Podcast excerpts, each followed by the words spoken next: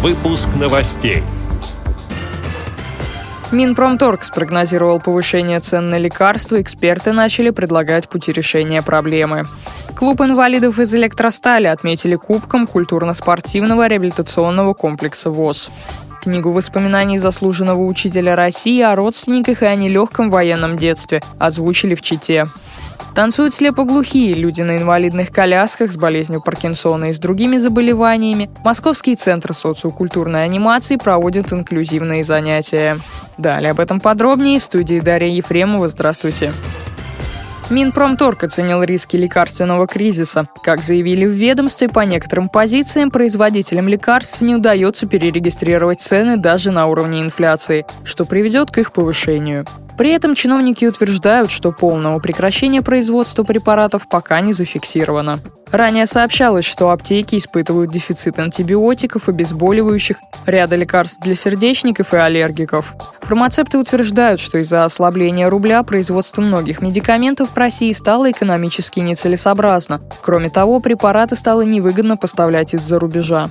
Как считает директор НИИ Организации здравоохранения и медицинского менеджмента Давид Мелик Гусейнов, чтобы дешевые препараты не ушли с рынка, нужно экстренно внедрять программу лекарственного возмещения. В этом случае государство увеличит закупки, и люди смогут бесплатно получить минимальный перечень медикаментов. Таким образом, государство поддержит и фармацевтический бизнес. Подробнее с публикацией можно ознакомиться на сайте газеты «Известия».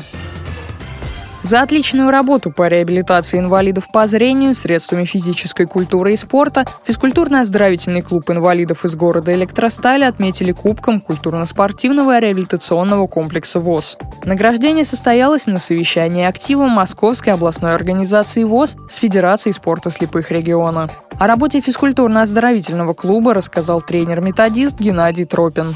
Да, считай, заработали и взрослые, и дети выступали во всех видах. Это лыжи, плавание, легкая атлетика, голбол, шашки, шахматы. Мы уже начинаем все главные тренеры от сборной Московской области по всем видам спорта решать одну глобальную проблему, чтобы развить спорт слепых в Московской области.